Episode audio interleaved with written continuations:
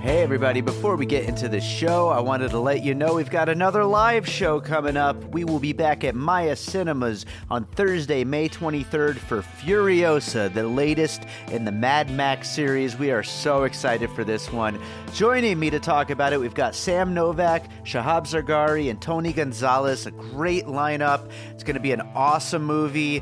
We are so excited to talk about it. So make sure to check the show notes. There are opportunities to win tickets. You could also buy tickets, and we hope to see you there Thursday, May 23rd, 6 p.m. at Maya Cinemas for Furiosa.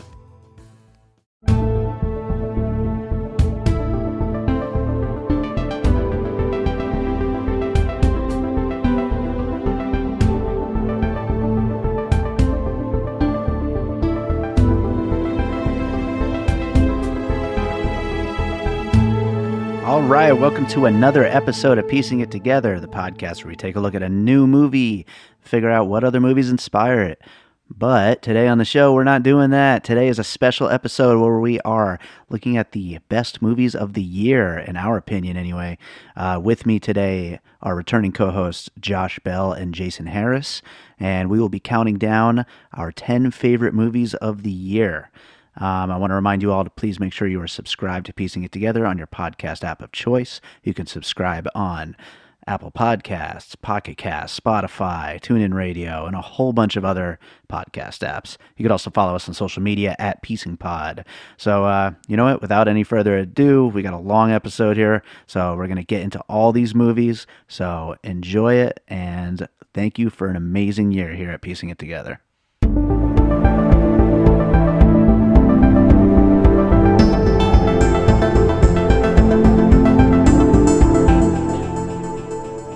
Right, so today on the show, we've got with us two of our returning co-hosts. We've got Josh Bell and Jason Harris. How you guys doing?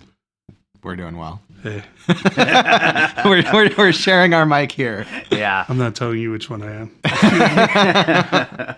luckily, uh, luckily we don't have to do separation within the audio, or else you guys would just be like one big mishmash of a human. But Yeah. I, I think it's going to work out quite It's like well. Brundlefly Yeah. in, in the podcast. Yeah. So uh, today, what we're doing is a uh, wrap up of the year, a top ten list for all three of us, and we're gonna go around in a circle doing top tens and get into all the movies that we liked this year. So, um, you know, I'd say this is probably gonna be a long conversation, so we might as well just jump right in. Um, why don't we? You know, what? I hadn't decided who should go first. Anybody want to go first? Should we fight for it? You can go first if you want. All right. Well, that's good because I was gonna I was gonna lose that fight. Yeah. I'm a gentleman, if nothing else. All right. So uh, this is Josh, by the way. Thank you, Jason. This is Josh. Uh, so my number ten movie is Damsel from the Zellner brothers. I think it's it's their third or fourth feature.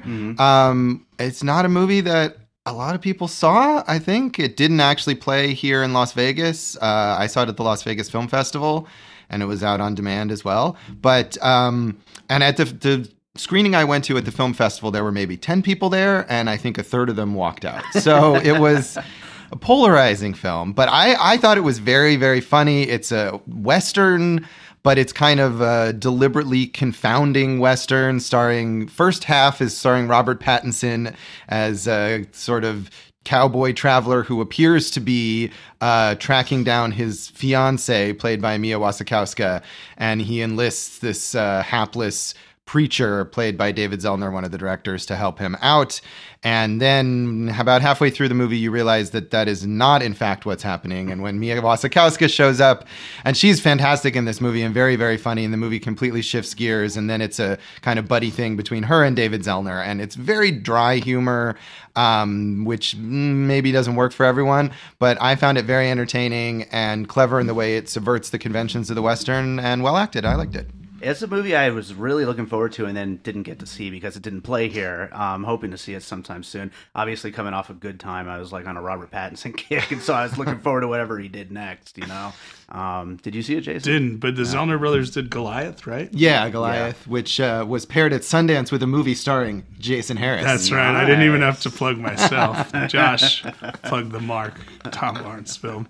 So uh, I I respect that pick because of my storied past with the Zellners. Nice. I haven't seen it. well, Jason, why don't you go ahead and go Uh, my number 10 is also a Western, a Netflix film called The Ballad of Buster Scruggs. Nice. Uh, by the Coen brothers. I quite enjoyed it. I thought it, uh, it, uh, you know, it was supposed to be a miniseries. Really, it's six small, six individual stories tied together in uh, wacky Coenese fashion. I yeah. thought they nailed the music and the tone and the camera work and a lot of people die uh, unforgivingly and it was just just a bunch of Coen fun. I really liked it. So I loved it too. Yeah. num- number 10 on my list. I, I'll keep it tight. yeah. I also like this movie. Another another movie I uh, didn't get to see in the theater because it didn't play here. Oh yeah, I, I'm mad at the future. I saw it on my TV and I was fine with it. yeah, yeah, yeah, yeah. I did see it in the theater and Yeah, also did. enjoyed it. Yeah, All right. Well, I'm gonna go bigger with my number ten. Um, mine is Ant Man and the Wasp. I know this is a, a weird choice, okay, um, but I think this movie is just pure fun from beginning to end. I think it is just just it annoys me when Marvel people write this movie off as not being worthy of the Marvel Cinematic Universe. I think it is just so much fun, so exciting, a lot of really great humor, and uh, I think it's great. it would have probably made my top 15. I had it on my short list, so I'm with you on that. Awesome. so. Yeah, I thought it was a lot of fun too. I mean, there was there were actually quite a few good superhero movies this year. There were, yeah. um, and maybe it wasn't my favorite superhero movie, but I was very entertained. And I agree, Marvel fans should not write it off. Yeah. just because it's not blowing up the entire Universe, yeah. Exactly. Yeah. I think Kind that's of like refreshing. the smaller stakes Marvel Yeah. movies, you know. Yeah. Absolutely. All right, Josh, your next one.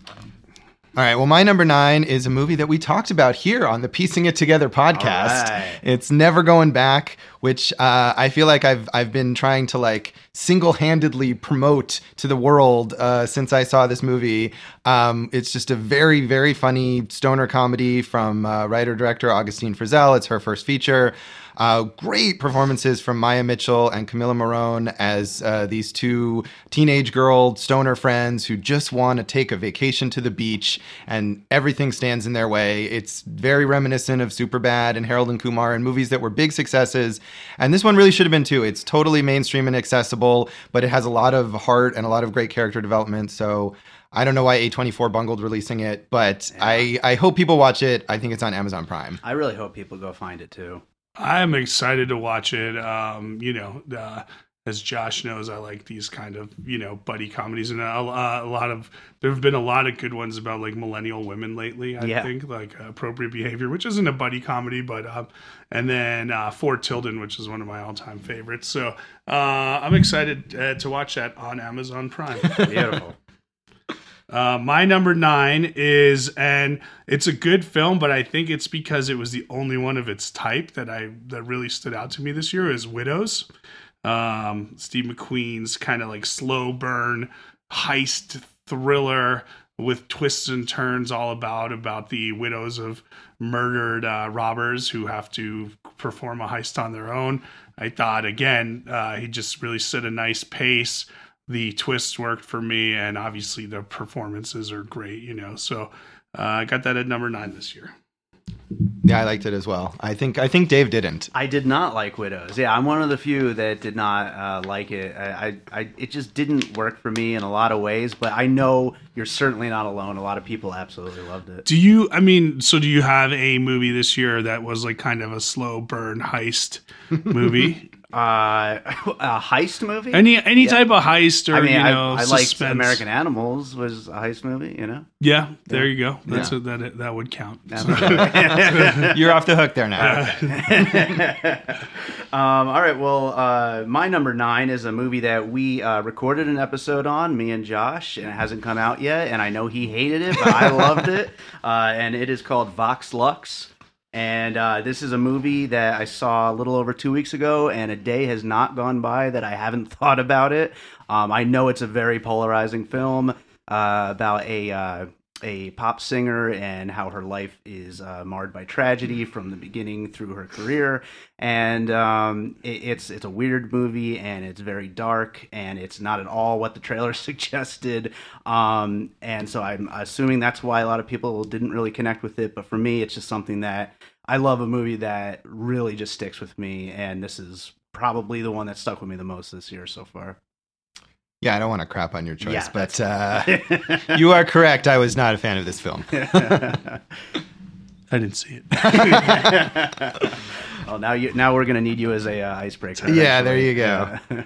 Um, so my number eight pick, uh, appropriately for the number eight, is a movie I think that we all enjoyed a lot, which is Eighth Grade, Bo Burnham's Nice. uh, coming of age story, starring Elsie Fisher as an extremely awkward uh, young teenage girl navigating the transition from middle school to high school.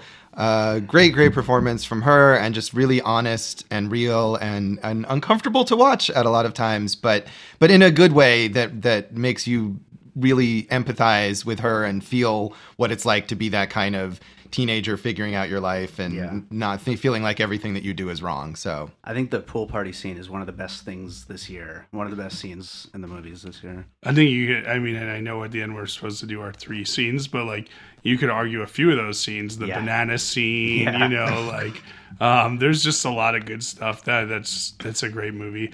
And um, I do. I've never been a fan of Bo Burnham as a comedian, but I'm so excited to see what he does as a director going Right. forward. Yeah. Um, this definitely goes in there as like one of the all-time great coming of age uh, movies of people of middle school. You know, Yeah. that awkward like time in our lives. So. Absolutely, absolutely.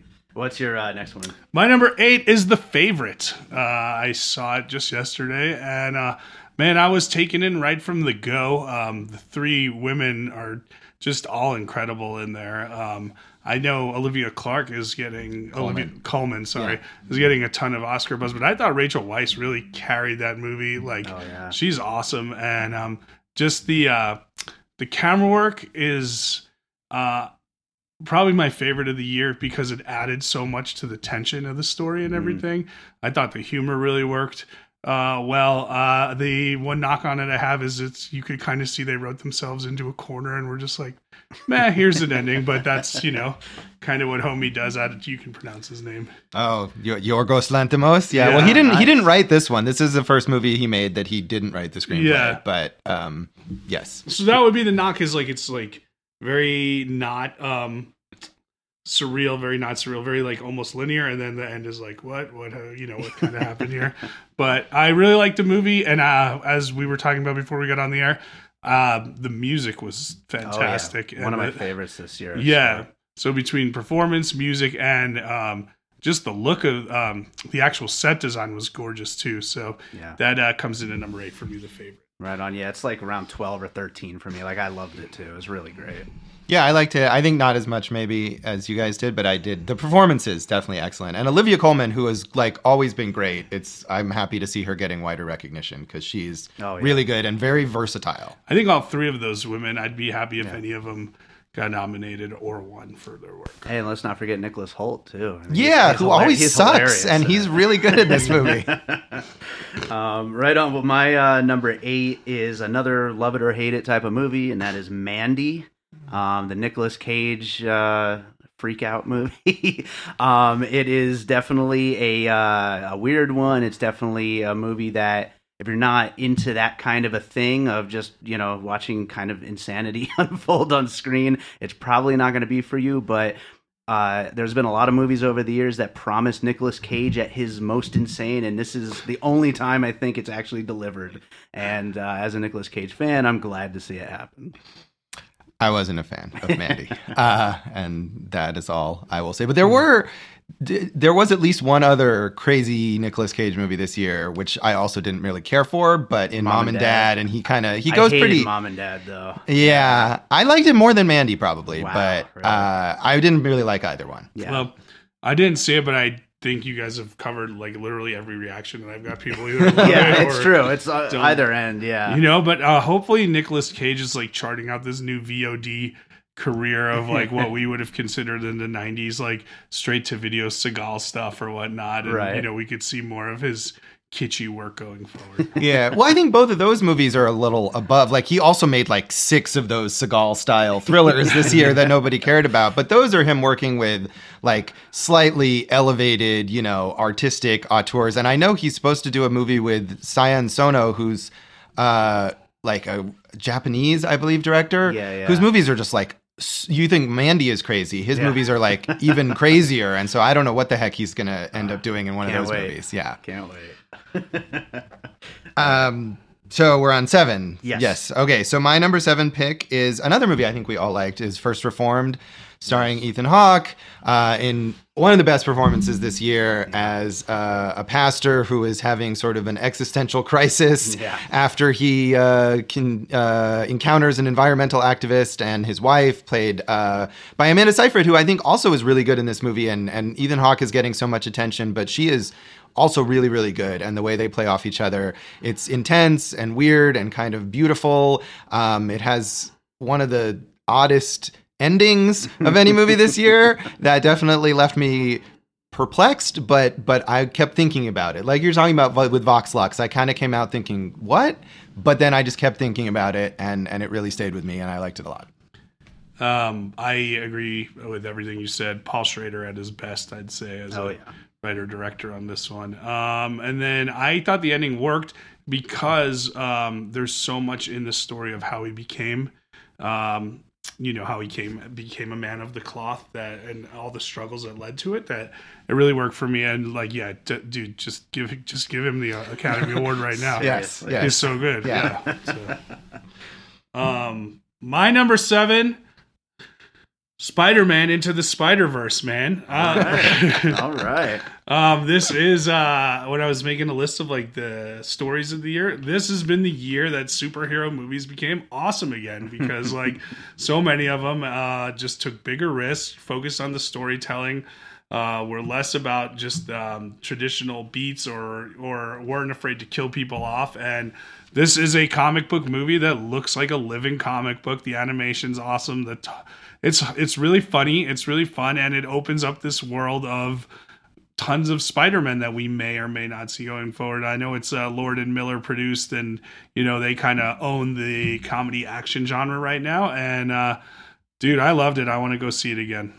Yeah i liked it a lot as well it Yeah. was very fun that would probably be my favorite superhero movie this year Yeah, definitely towards the top. I mean, I think if I was more of a comic book guy, I'd have probably seen it like six times by now. It's it's so much fun. It just looks so cool too. Even if you're not a comic book guy, you can get immersed in the look. Yeah, and the feel and uh, it just all um, a lot of those action sequences are just really just a blast to watch and everything All right. Well, uh, my number seven is one that's probably not going to be on a lot of end of year lists, but uh, I loved it, and that's that's it's for me. Uh, Alpha. Um, I don't know if either of you guys actually saw Alpha. Um, it was a big surprise for me. It was a movie that when it first the first trailer came out, I was like, all right, this looks maybe good, but probably bad. Second trailer came out, and I was like, okay, this looks terrible. And then it like got delayed for like a year, and it was like kind of a joke. Is this ever going to come out? And then it came out, and it's just like one of the most beautiful, awesome movies I've seen in so long. It's uh, it's almost like a uh, more family friendly apocalypto in a way. It's like set in an ancient. is zone. that even possible Yeah, I know, right? It's like it's like just this story of survival and and uh, and this this kid and, and a wolf. It's so, supposedly the story of uh, when humans and wolves first became friends Lovers. dogs. Yeah, exactly. Um, which very family friendly yes, clear bullshit, but uh, at the same time, just beautiful and exciting and fun and uh, and really just an amazing IMAX film. Really, when it comes down to it. what i'm enjoying is like it josh's you know very critics driven list it feels like Uh huh. Uh, I think I'm like guy who sees a lot of movies lists, Uh-huh. and yours is like uh, crazy man who has his own section in the video store list, like Dave's picks list or whatnot. I'll, I'll take it. so- I'll take it. uh, yeah i didn't i didn't see alpha but uh, i probably won't Yeah. Uh, maybe i will maybe not in Yeah, one of imax though days. I will the next time I take my wolf girlfriend. out on a date. Uh, okay. Uh, so my my number six pick is another movie I think that we all liked, which is uh, Leave No Trace, Deborah Granik's uh, father daughter story, starring Ben Foster as a PTSD afflicted veteran and Thomasin McKenzie, who is just fantastic. Uh, you know, talking about like Elsie Fisher and young performers this year. Yeah. She's just as good yeah. um, in this movie as his daughter, who basically has to take care of him and uh, kind of become his parent as he forces them to live out in the woods and they're trying to avoid the cops and the authorities. And she's trying to kind of cobble together this normal life. And and allow him to be the way he needs to be. And it's just very intense performances. And Ben Foster, I don't always like. I think he's like too intense most of the time. Right. But but he he works really well in this movie, and it's just it's got a lot of gorgeous moments of them kind of just being in nature, and uh, it's just a lovely story. I liked it a lot. Well, Deborah Granik, you think back to Winter's Bone, right? You Right. think of uh, a star-making performance for a young actress in Jennifer Lawrence, which I think we agree with on Yeah. this one too. And then also um, her use of scenery to capture the story and um, the environment to propel uh, story forward. Like nobody does it better than her, and she did it in Winter's Bone, and she did it in Leave No Trace. Great movie. Beautiful movie. Um, number six for me, uh, A Star Is Born, which I wasn't. I had no real expectations going in. I thought it was going to be a little too weepy and sentimental, but like, man, they just hit that thing out of the park. I thought Bradley Cooper did a great job of directing. I thought all the performances were right on. I hope Sam Elliott gets a nod for his work there. And uh, yeah, just all the way through, just a um, really, really fine film. And I think that opening sequence, which is probably like a half hour long of the first night that the two of them meet, is Right. like, man, that's a rocket booster right off the bat. It draws you in and it keeps you there. So good. Yeah. So um, that's my pick. Right on. Yeah, I, I, I also liked it. I thought it's probably the uh, second best uh, A Star Is Born, and uh, yeah, the performances. I, I couldn't quite get past Bradley Cooper's like Christian Bale Batman voice in this movie. it kind of tripped me up a little, but uh, but yeah, overall the music, uh, the emotional way the story draws you in, I, I definitely liked it a lot. And if you wanted to shoot just concert videos, he'd have a future in that now. Yeah, the That's what I performance said, sequences too. are really good. Yeah, yeah. Well, uh, number six is A Star Is Born for me as well, and I actually have written down "Hit It Out of the Park." So I mean, you basically said what I. Uh, but uh, yeah, no, I you know also as a musician, like I I did find it kind of funny that he uh, wrote the uh, arrangement for "Shallow" just after hearing it drunkenly, just the chorus in the parking lot, but it still works. You know what I mean? It's just so good that it still works anyway. Um, but and you know, aside from it being a great movie, it also is probably my most listened to album this year. I actually really like the uh, soundtrack a lot.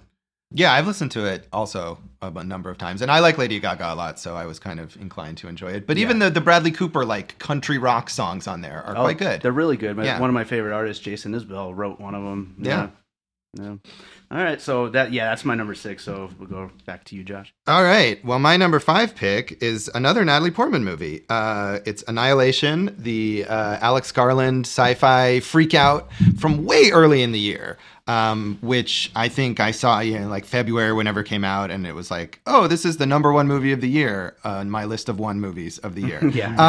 um, but but it's it stayed on my list obviously, and uh, I think it's just it's beautiful and really creepy and haunting, um, and very well acted from Natalie Portman and uh, Tessa Thompson and Gina Rodriguez and uh, Jennifer Jason Lee, a great cast of women in this movie, and it it it unsettles you and you never quite know what's going on, but that's what's so scary about it. So I liked it. I read the book, which is very different and is unsettling and creepy in its own way, but I think Alex Garland really puts his own stamp on it uh, as a film. I think that was the first movie I saw with Movie Pass, Oh, movie pass. All right. which is its own its own podcast, and uh, probably will get some type of uh, you know remember when treatment at some point. in Mine was. Nocturnal Animals. There you go. There we go. Yeah, no, Annihilation was the first episode of piecing it together. Ah. Um, I was a little disappointed in it, but you know, it's funny that as the years gone by, I, I have no intention of revisiting it really, but it's kind of raised in my opinion over the year as I've continued to think about it a little bit. Uh, and I feel exactly the same as when I saw it. I thought it was good, but I loved Ex Machina so much that like it just didn't. the Ex Machina is definitely better. know, I build agree. up Yeah. me, so. Yeah. Uh, so number five for me. I don't know if you guys have heard of this movie. It's called The Avengers: Infinity War, which uh, which is my favorite superhero movie of the year. And like you said, uh, Ant Man could have been on there. I think Deadpool could have been on there. Everyone loves Black Panther. That could have been on there. But it, Avengers: Infinity War, man, everything you want from a summer blockbuster. The uh, the crazy action sequences against Thanos are awesome. the super dark ending is fantastic. If they just cut the whole series right now, I'd be I'd be really happy.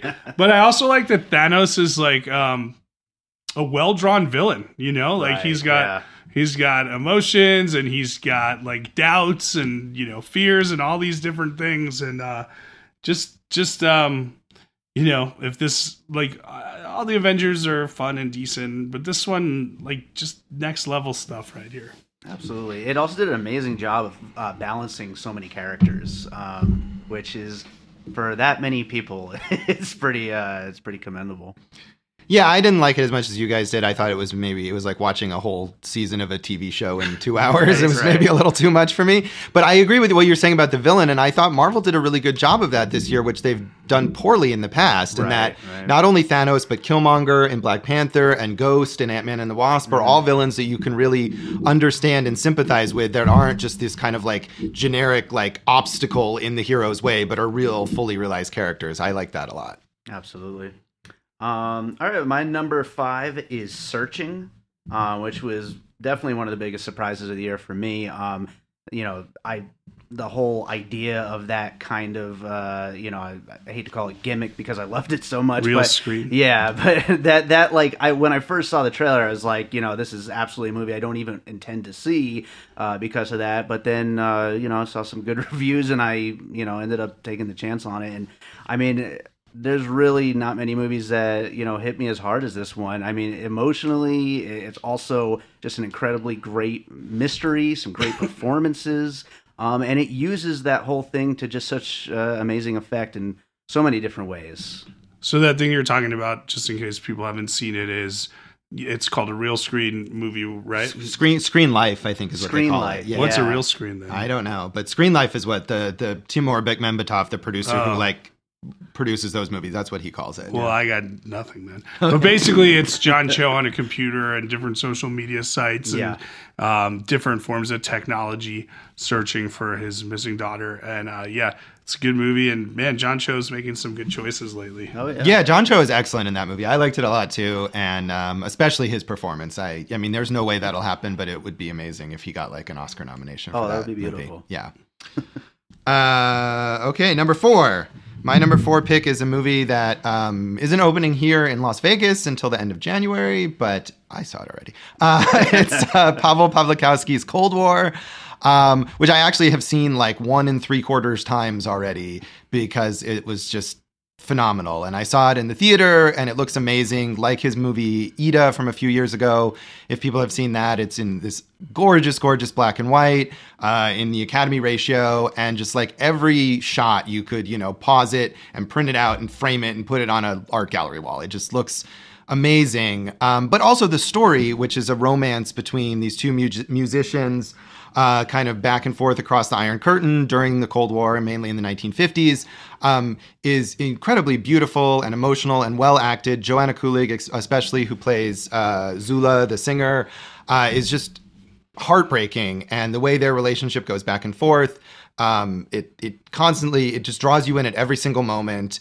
Um, and uh, I I loved it. It's like less than 90 minutes, and it gives you like an entire lifetime's worth of emotions. And it's based on Pavel Kowski's parents. Yeah, I think very loosely because well, if you see this movie and you get to the end, you're like, well, this couldn't possibly be based on his parents, but it's um, yeah, inspired at least by them. Yes, I'm just glad to hear that it's opening here. That's uh, great news. January 25th. Nice, awesome. I'm I'm looking forward to seeing it. I haven't seen it yet, obviously. Uh, my number four, Josh already brought it up. Eighth grade, loved it. Uh, just just another great under uh, you know what 95 minute movie that really tells a good story and takes you on a full journey with a character from a beginning to an end point. Absolutely. Agree. Uh, my number four is eighth grade. So I'll continue that uh, that theme there. Uh, yeah. Also, we hadn't mentioned it in either of us, but uh, Gabe, uh, Jake Ryan's character at the end of the movie, uh, so funny. What, what a character that kid is. Um, and uh, but yeah, everything that we've said about it so far. I mean, what a great movie. So so far, that's the first movie that's been on all three of Uh, yeah. Yeah, and it's it's true. a it's an excellent film. Josh Hamilton also as the dad. Oh, he's very great. good in this He's movie. Great. Um, and you can feel for it just as much as you can feel for Kayla. I think you can feel for the dad character Oh, and what yeah. he's going through as well. Yeah, and there's a scene where um, I'm a single dad, you know, and there's a scene where Kayla, um, very uncertain of herself and has been through a lot, starts to question her dad about her worth and like just the uh, how he reinforces what she means to him. I'm like crying in a theater by myself and like hope I don't have to go through that. Um, you know, hopefully uh, all of our children have their value uh, known. But like, man, he it was it was a very memorable scene, and Oh, yeah. I'm a crybaby. All right. But not in Star is Born. I didn't cry once. Yeah. Okay. Um, thank you for assuring us of that. um, so my number three pick is uh, another Netflix film that, and I did not see this in theater. I watched at home. Uh, is The Kindergarten Teacher, starring Maggie Gyllenhaal in just an outstanding, outstanding performance. I think in, in in a way similar to Ethan Hawke in First Reformed, where it's this character who's like on the edge the whole time and about to fall apart. And especially in this movie, you watch and everything she does, basically, you're like, oh my god, stop, don't, what are you doing? She's like makes the worst possible choices, um, but at the same time. It's such an uh, an empathetic performance that you always understand how and why this is happening, even as you want it to stop. Um, and she plays a kindergarten teacher who becomes kind of obsessed with one of her students, who's this poetry prodigy, and takes that.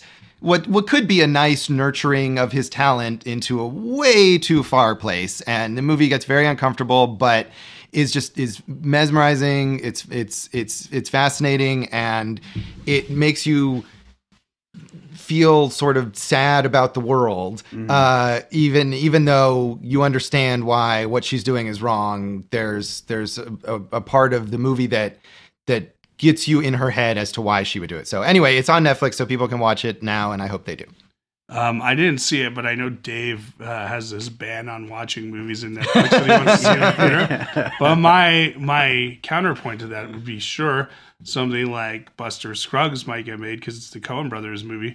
But where is this movie going to get made if not Sure. for Netflix? Because these lower budget, like risk taking adult movies, uh, dramas, even comedies, like are ending up on Netflix. So I'm happy that they're there. Sure, absolutely. Al- al- although there are plenty of movies like this getting made, but yeah, no, I really want to see it, and I will break my Netflix uh, boycott to watch it soon because I've been wanting to watch it.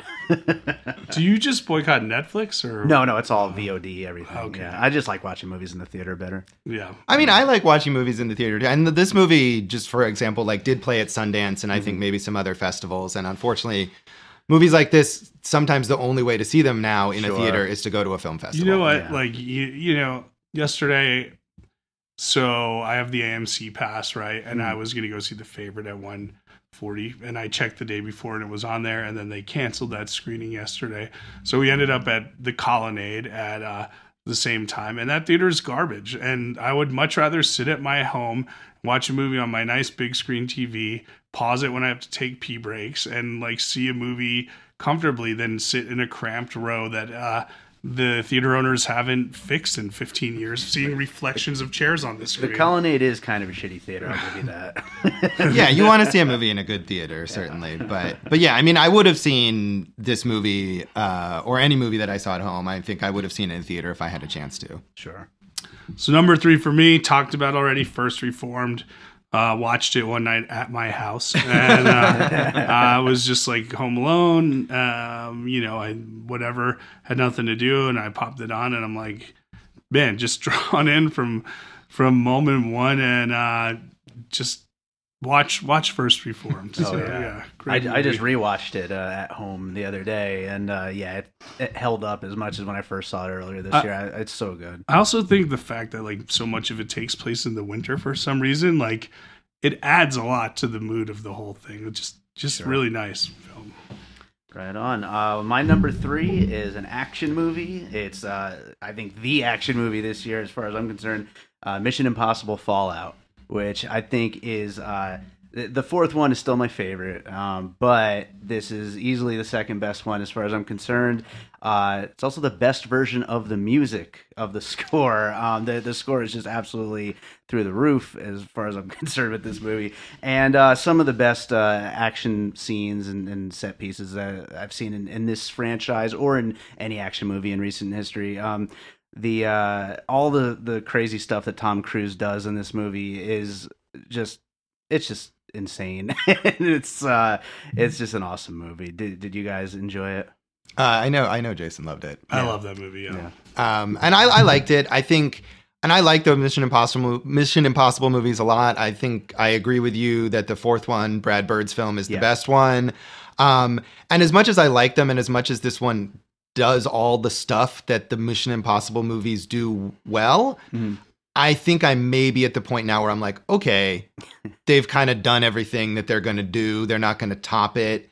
And I liked that each one had a different director and had a slightly different tone. And bringing Yeah. Chris McQuarrie back, not that he didn't do a good job, but I just I, I it felt more like an extension of the fifth movie Right. than like a sort of reinvention, which the previous ones had been. So I liked it, and maybe it is the action movie of the year. I'm not sure what would uh, top it, but um, I wasn't as crazy about it as as as I think you guys were. I, Yeah. do, I do think it would make a great uh, end for the se- uh, the series. Um, it would be great if they went out on top with this one. Well, they won't. Yeah, I, I know, I know. And McQuarrie and Tom Cruise are like, you know, Yeah, they're best buds. they're now. bromance. Yeah. So they're he's he's tied to him for, and he became tied to him on one of those Mission Impossible movies where he was basically like the producer liaison between Cruise and the studio or the director. So he's in he's in it to win it, man. So g- good film, good film. Um, oh, it's my turn, huh? Number two. Number two for me is Disobedience. Uh, And speaking of Rachel Weisz in The Favorite, and which she's great in, and she is also great in this movie that hasn't gotten her as much attention, but she's uh, done some excellent work this year uh, with uh, with her and Rachel McAdams as uh, lesbian lovers in the Orthodox Jewish community in London, um, kind of uh, unexpectedly being reunited uh, after one of them has moved away out of the community uh, to New York and kind of uh, given up on the whole uh, religion. And her father dies, and she comes back, discovers that her former best friend slash lover is now uh, married to her, uh, I believe it's her cousin. And so it's this forbidden romance, which is very, very well uh, drawn, and it's not salacious, even though there is an excellent uh, love scene in this film that um, a lot of people uh, noted.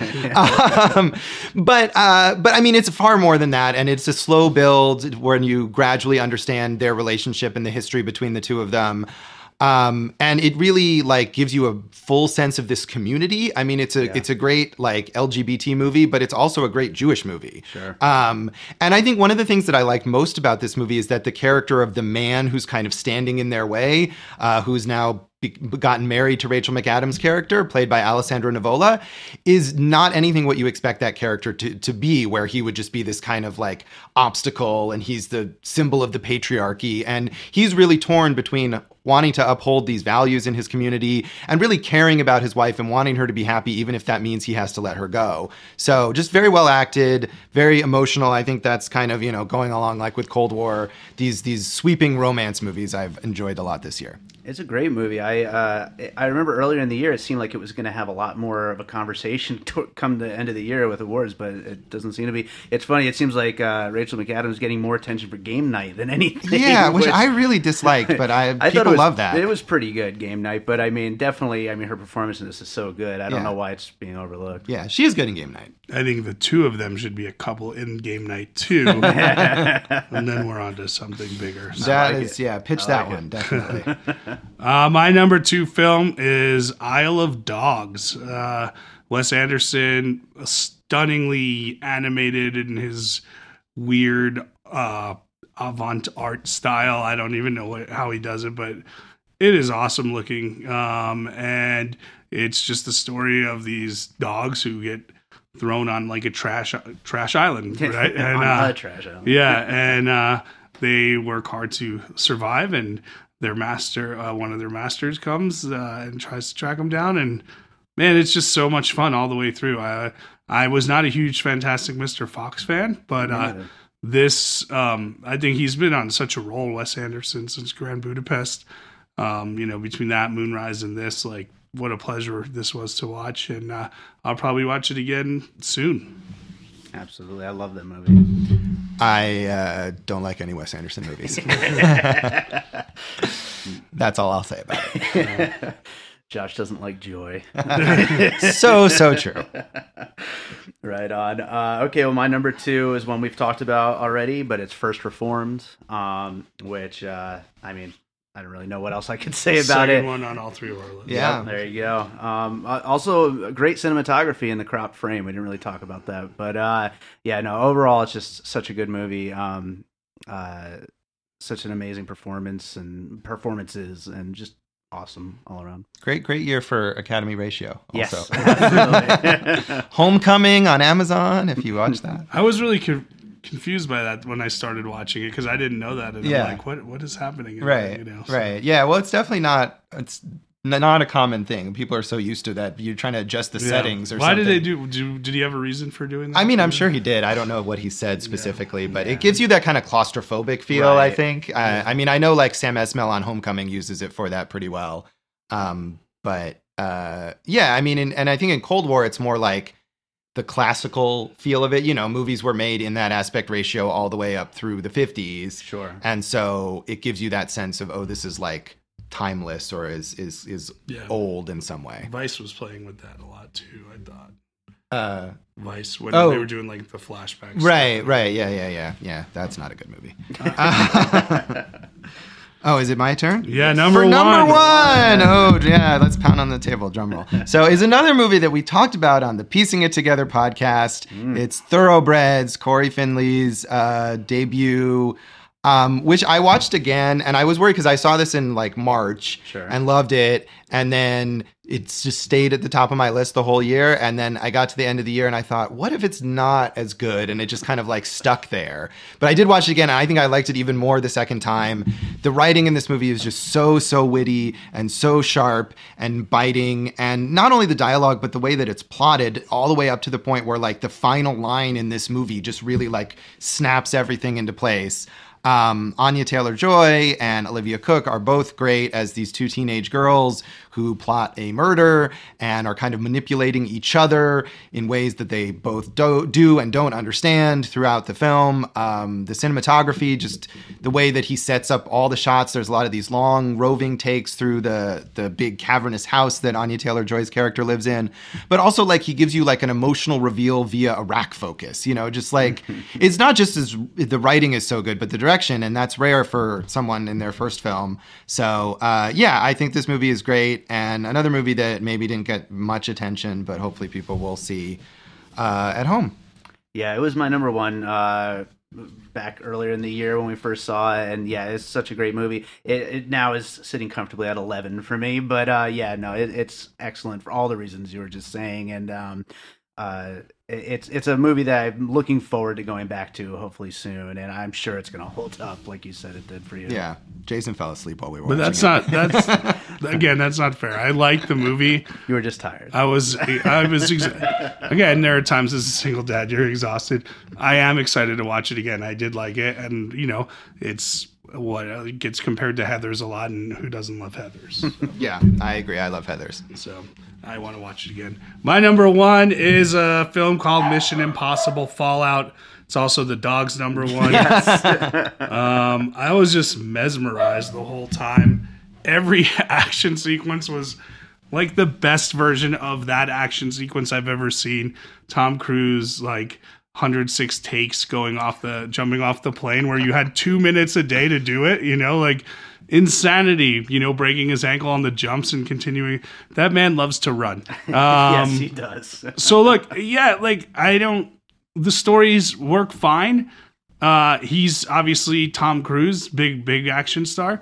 It's just the best popcorn movie ever. And if you argued that that's the best action movie you've ever seen, I'd be like, that's a great argument. That is an awesome movie. I loved it all the way through. Number one for me. Beautiful. Did not fall asleep during. I, I know you don't care about the theater as much as I do, but did you see it in Yeah, IMAX of cour- or anything? yeah, I saw it at the Galaxy. So yeah, that that is the type of movie you would want to see in Yeah, a theater. You know, absolutely. So, um, and just yeah, just I was uh, like awestruck. My my jaw. That is a Yeah. real jaw dropper. The way they do those action sequences. And uh and uh the guy who's Tom Cruise's like frenemy in that movie. Henry Cavill. Cavill, yeah. Really kind of a strange macho character he puts out there. Yeah, kind of great. fun. So, Yeah. yeah, Right on. Well, yeah, I obviously agree with you. good you. movie. Um, and my number one is Isle of Dogs, which Yay. I uh, I'm glad you brought it up too because I was like, am I gonna be the only person to bring up Isle of Dogs? Um, yeah, but uh, I I love this movie.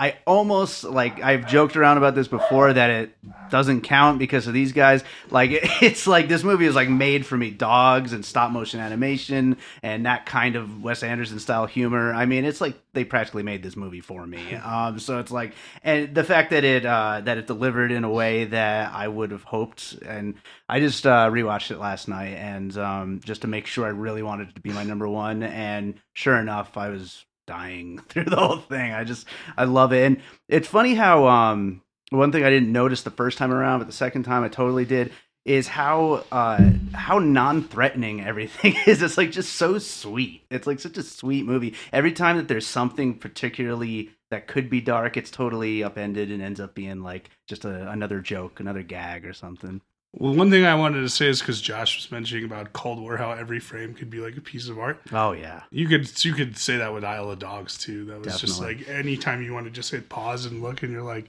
everything is perfectly crafted in that film. So Yeah, I, I mean, well, well, I won't get into why I don't like any Wes Anderson movies, but I, I will say that that's actually part of the reason. If he if only he was Polish. So. yeah, yeah. I also don't like dogs, so Oh. it's not a movie. Doesn't for me. mean you can't like a movie. No, that is this. true. That is true. But uh, but I'm you know I'm not extra inclined. It's like when there's a movie. I just watched a movie last night, and I was reading all these reviews about how it has like the cutest baby uh, in cinema, and I just spent the whole time wanting the baby to shut up and go away. What movie was it? It's a Lebanese movie called Capernaum, which is on the Oscar shortlist for foreign film. Totally irrelevant to this discussion, and not a very good movie, I don't think. But it has a cute baby in it, apparently. All right. So, Well, I think we have enough time. You guys want to do uh, just three extra moments within uh, the movies this year? We will uh, go through and do this. Um, let's uh, jump back to you, Josh, for a favorite movie moment. Uh, all right. Well, so I'm going to start with a moment from a movie that I actually didn't like uh, overall. But at the point that this moment happened, I loved it. So it was kind of an evolution of my thought process on this movie. Uh, but the movie is Tully, and the moment is towards the beginning is the montage of Charlize Theron's character kind of trying to care for her newborn. And I'm not a parent, but uh, Jason maybe could identify with this more. But even as someone who doesn't have a child, like watching that sequence made me feel the like utter exhaustion and repetition of what she had to go through, and just the way that it's it's framed by Jason Reitman, the director, um, to kind of give you that you know the shots that are similar repetitive over and over again with this just the slight variations to just have you understand the passage of time? And so just within a few moments a few i don't know how long it is but you know just probably a couple minutes at most you just understand this character absolutely perfectly and what she needs and how exhausted she is. And that that catapults the rest of the plot Sure. which again I didn't care for uh, where it ended up, but at that moment I was like, "Wow, this is really amazing." if we had a podcast for most disappointing movies of the year, that would probably be. And, and I would agree with you. Yeah, it was ul- ultimately very disappointing. I liked it overall, but I mean, I didn't love it though. No, you didn't. No. All right, Jason. I mean, well, so we were talking about, I we were just talking about Mission Impossible, and I think just that sequence of him jumping from the plane, and if you watch the two and a half minute uh, piece on the New York Times website on how, how just insane it is that they shot this thing, like yeah. it's uh, a technical achievement it's an acting achievement it's a tech, uh, technological achievement it's just a cinematic achievement so that to me is uh, that's one of my moments there Yeah, I was watching the behind the scenes thing. Uh, he was saying about how like you wouldn't think that the audience would be able to tell that it's real, and you know, but you can, and they're right. I mean, you really kind of can. That like, there's something about it where it's just like it's just crazy while you're watching it. I just Yeah, I was at CinemaCon when uh, Tom Cruise and Chris McQuarrie came out, and I hadn't seen the movie because the movie hadn't come out, but they did a whole like half hour presentation just about that sequence and all of the stuff that went into it. And it's like, honestly, after, after watching that and their discussion of everything that could have gone wrong, I thought, Tom Cruise is just gonna die. He's just gonna like Mission Impossible Seven is gonna be like the death of Tom Cruise. But you know, the other thing about that is like a lot of these action sequences. If you saw like a, a half hour presentation, you'd be like, "All right, we get it. It's an action sequence." Right. This one, I feel like you'd be riveted all the way through. right, right. yeah, I mean, I don't. Again, I'm not. I'm not there with you guys on that on that as a whole, but uh, it was pretty outstanding to to see what went into making that.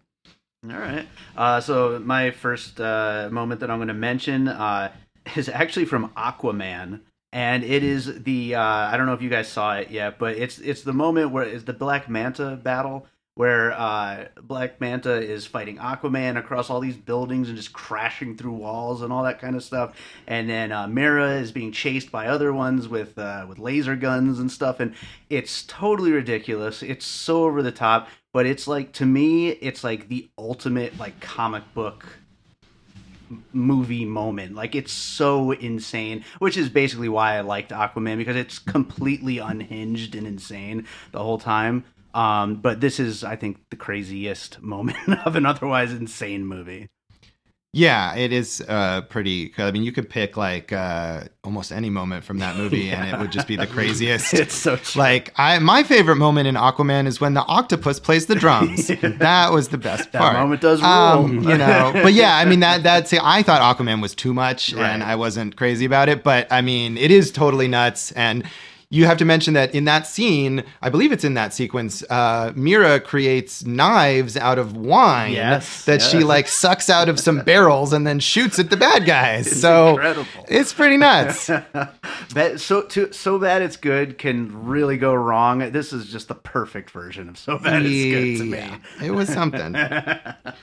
um, so my next moment is from a movie that I mentioned, so I won't have to, um, you know, I won't belabor it. But there's a moment in the middle of Cold War uh, where uh, Joanna Kulig's character uh, just kind of dances and cuts loose to "Rock Around the Clock," and it's a moment in time when uh, rock and roll is just coming up, and they've been kind of jazz musicians and folk musicians. The characters at up till that point in the movie, and it, so it, it it signals this kind of historical transition, but it's also a way to understand her character and how frustrated she is at the moment with her lover. And it's shot mostly in one take as she's in this uh, kind of smoky nightclub, and you just see her gradually like build this energy and let everything out and all the tension that she's had. And it's a it's a great set piece, like.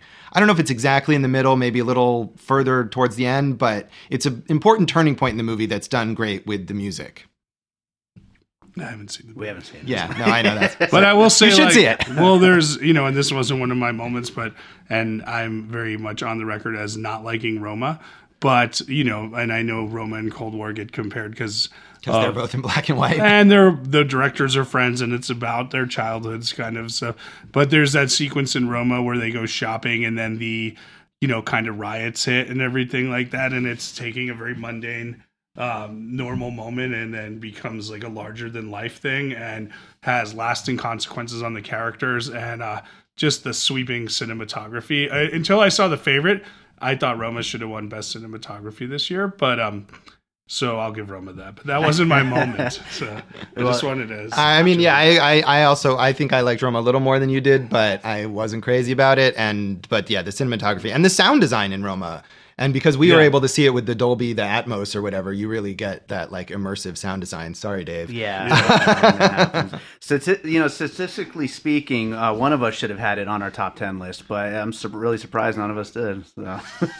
Um, my number two moment, and I had so many different moments I could pick from, um, is from a documentary. And the reason I did that is because what a great year for documentaries, you know? There's so many good documentaries, and the one I'm picking is the basically the ascent up uh, uh, the mountain in free solo, you know, because um, not only had that never been done as a free climber before, but the actual, and it's in the movie, they talk about how they have to set the cameras to um, not just capture the moment, but not get in the climber's way. Like unbelievable. Again, like really, really smart, fantastic filmmaking, and uh, you know keeps you kind of on the edge of your seat, as the kids say. Um, tons of great documentaries this year. That is one of them, and that um, that's just a good, just an awesome movie moment. So. Yeah, and talking about Mission Impossible and like technological achievements, just the fact that they could capture it and they allow you to see the whole thing is is kind of amazing. Right on. Um, so my next movie moment is from the movie Upgrade when uh, he first gets his, uh, His upgrade? ability to uh, to uh, fight with his whatever the hell it is. it's just pure ridiculous cinema. Like it's so much fun, and I, I could tell from Josh's uh, reaction. He probably didn't like this movie too much. I thought this movie was so stupid, and I like people loved this movie, and it was just the most idiotic piece of. But I can see I that. you know, you I, I could, it, so- I could see where you're coming from, but uh, yeah, I, I had a blast with this freaking movie. I mean, what did you see it, Jason? No, but I would watch it. Yeah, yeah. No, I, I thought it was uh, such a fun movie, and that that first scene, that first like main action scene, was just so ridiculous and so much fun. It- Uh, it it is- outdid uh, Venom, you know, as far as being the same story. It was a much better version of Venom. yeah, and the actors look the same too. Yeah, they totally do. Yeah, yeah. I, I didn't like either one, but I guess I would probably might prefer it to Venom. All right, that's Uh, I'll give you that. All right. Um, so my last movie moment is from Suspiria, and it is I wrote when I wrote it down. I wrote "Murder by Dance," and it's the scene where uh, Dakota Johnson's character is being directed by Tilda Swinton's character to go through this very intense choreography. Meanwhile, in another room, via sorcery, every movement movement that Dakota Johnson makes is like breaking the bones of this other character who's being punished for kind of finding out too much. And as you watch this like the beautiful, intense, and very well choreographed dance, and then it it's cross cut with this like the great great sound design with the bone yeah. crunching in this movie. um, uh, to see this character just like, and every time you think you're like, okay, well, she's got to be dead by now. No, there's another contortion that they can put her body through to further mangle her, and it's is it's probably the scariest moment in that movie. And even though there's like the climax, which is like just got oceans of blood, I felt like that moment was more intense. It was also really long. It just kept going. It Right. just kept breaking. Yeah. With that said, I'm surprised, and I don't know how much I can say about it if you haven't seen it, that you didn't mention the sequence where Natalie Portman uh, in Annihilation kind of meets next level Natalie Portman. Right. That's a very memorable sequence. was Right. pretty wild. opinion, and Yeah, it is too. I mean, that's that's more sort of like haunting and beautiful, and this was very like gross. Right, Uh, right. But like in a in a, I don't I don't like just super gross out horror where you know just like again like oceans of blood. But um, yeah, I mean that sequence in Annihilation is very good as well. Yeah. Uh, my third one is a fun one. It's baby Jack Jack learning about all his superpowers in The Incredibles 2. it's just so much fun, and he's fighting raccoons, and he can laser eye people and turn into giant Jack Jack and shoot fire and do all these crazy fun things. And, uh, you know, um, I love taking my daughter to the movies, so that's just a fun one for me and Scarlett this year where we laughed a lot together. Nice. That's awesome. Uh, my last uh, movie moment is Toni Collette in Hereditary saying, All I do is worry, enslave, and defend you, and all I get back is that fucking face on your face. Which I just think is so great. Um, the movie uh, missed my top 10, but uh, that performance is, I would say, my favorite performance of the year uh, among all movies, pretty much. I can't believe you picked that movie and you didn't pick the moment in that movie when. But don't ruin it because I haven't seen it, and some of your listeners have. Oh yeah. Uh, okay. Well, But- we'll talk about it House, after. the wanted one to watch it. moment in that Yeah. movie. Yeah, that one other moment, that one other insane moment, which we're which we're going to watch because you didn't ruin it. So- well, right on. That brings us to the end of this, uh, guys. Thanks so much for being here. Uh, we'll start with you, Josh. Uh, you got anything you want to plug or recommend, or both? Oh well, we just recommended a bunch of stuff, That's so I didn't realize did. I needed another Nah, recommendation. I guess you don't need. There's a lot of Uh, movies for people to catch up. Yeah, with. but you know, I'll plug my various things. Uh, follow me on Twitter at Signal Bleed. Uh, follow me on Facebook at Josh Bell Hates Everything. Go to joshbellhateseverything.com and you can read my top 10 list in case you wanted to do it that way instead, and some other honorable mentions and picks for best performances of the year, uh, as well as my list of my top 10 movies from other years that I saw for the first time this year. So that's a lot. Awesome. And Jason. Uh, on Facebook and Twitter, Jason or Jay Harris Comedy. On Instagram, Jason. No, yeah, Jason Harris Comedy. Look up Jason Harris Comedy or Jay Harris Comedy on any of those. I think Jason Harris Comedy on Instagram, Jay Harris Comedy on the other two. Uh, but I will plug something that Josh and I worked on together that's coming out. Uh, last year or 2017, I had a, uh, a, web series called The Defeated that we released on Facebook that did uh, well. Josh and I just co-wrote a web series, and Dave, you uh, you get a plug too, uh, called Copper Creek, and it's eight episodes all set in an apartment complex. Uh, different little stories. Each one is self-contained, um, and um, they all take place in Copper Creek. Josh co-wrote most of them. Dave did the music for most of them. I wrote, uh, co-wrote, directed, produced all of them. So uh, I'm excited. That's coming out in January and uh, Facebook.com backslash Copper Creek Show. Awesome. All right. Well, thanks, guys, and uh, We've got a whole bunch of new movies coming soon. Get you guys on the show again soon, hopefully.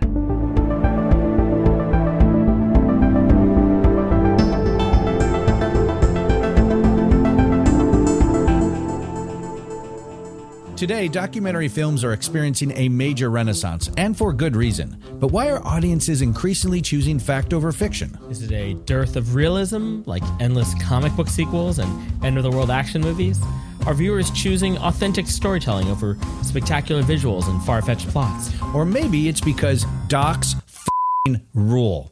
Hi, I'm Paco Romane. And I'm George Chen. And we host SupDoc. We didn't go to film school. We're just two comedians that dork out on docs. And since 2015, we've been recapping amazing documentaries with comedians, actors, and filmmakers like legendary comedians Dana Gould and Todd Glass, musicians like Yacht and Dan Deacon, and even media stars like Jesse Thorn and Francesca Fiorentini. The AV Club called us enlightening, and Boing Boing said SupDoc is a great idea for a podcast. So find us wherever you get your podcasts or join us at supdocpodcast.com. And follow us on social media at SupDoc Podcast. All right, so that does it for this episode of Piecing It Together, and also does it for this year, 2018. Uh, this is a year that started off a little bit slow, but man, there ended up being a lot of great movies this year. It was another good year of movies, and I'm looking forward to 2019. I want to thank all of you out there who have been listening to the show. I want to thank everyone who has been on this show, all of the guest co hosts that we've had, including Josh and Jason, um, but everybody else as well thank you all so much for making the show happen. Uh, we're really enjoying doing it, and I'm looking forward to doing more episodes coming up here soon. And uh, yeah, new year, lots of new movies. And you know, one other thing I just found out this morning that uh, my music video. Uh, the virtual reality one, Palindrome 360. It actually was written up in uh, Forbes their website the uh, best VR music videos of 2018, which is such an awesome honor. And uh, to celebrate that, I guess for a piece of music to close this episode out on, I'm going to play you guys Palindrome from my most recent album, A Different Kind of Dream. I'm going to have more music coming out in 2018, along with more episodes of Piecing It Together. Thanks as always for listening. And if you are not yet, you can subscribe on your podcast app of choice. You can also follow us on social media at Piecing Pod, and you can join our Facebook group, which I would really love it if you did. Uh, Piecing It Together, a movie discussion group. We have all kinds of fun conversations conversations about movies in there.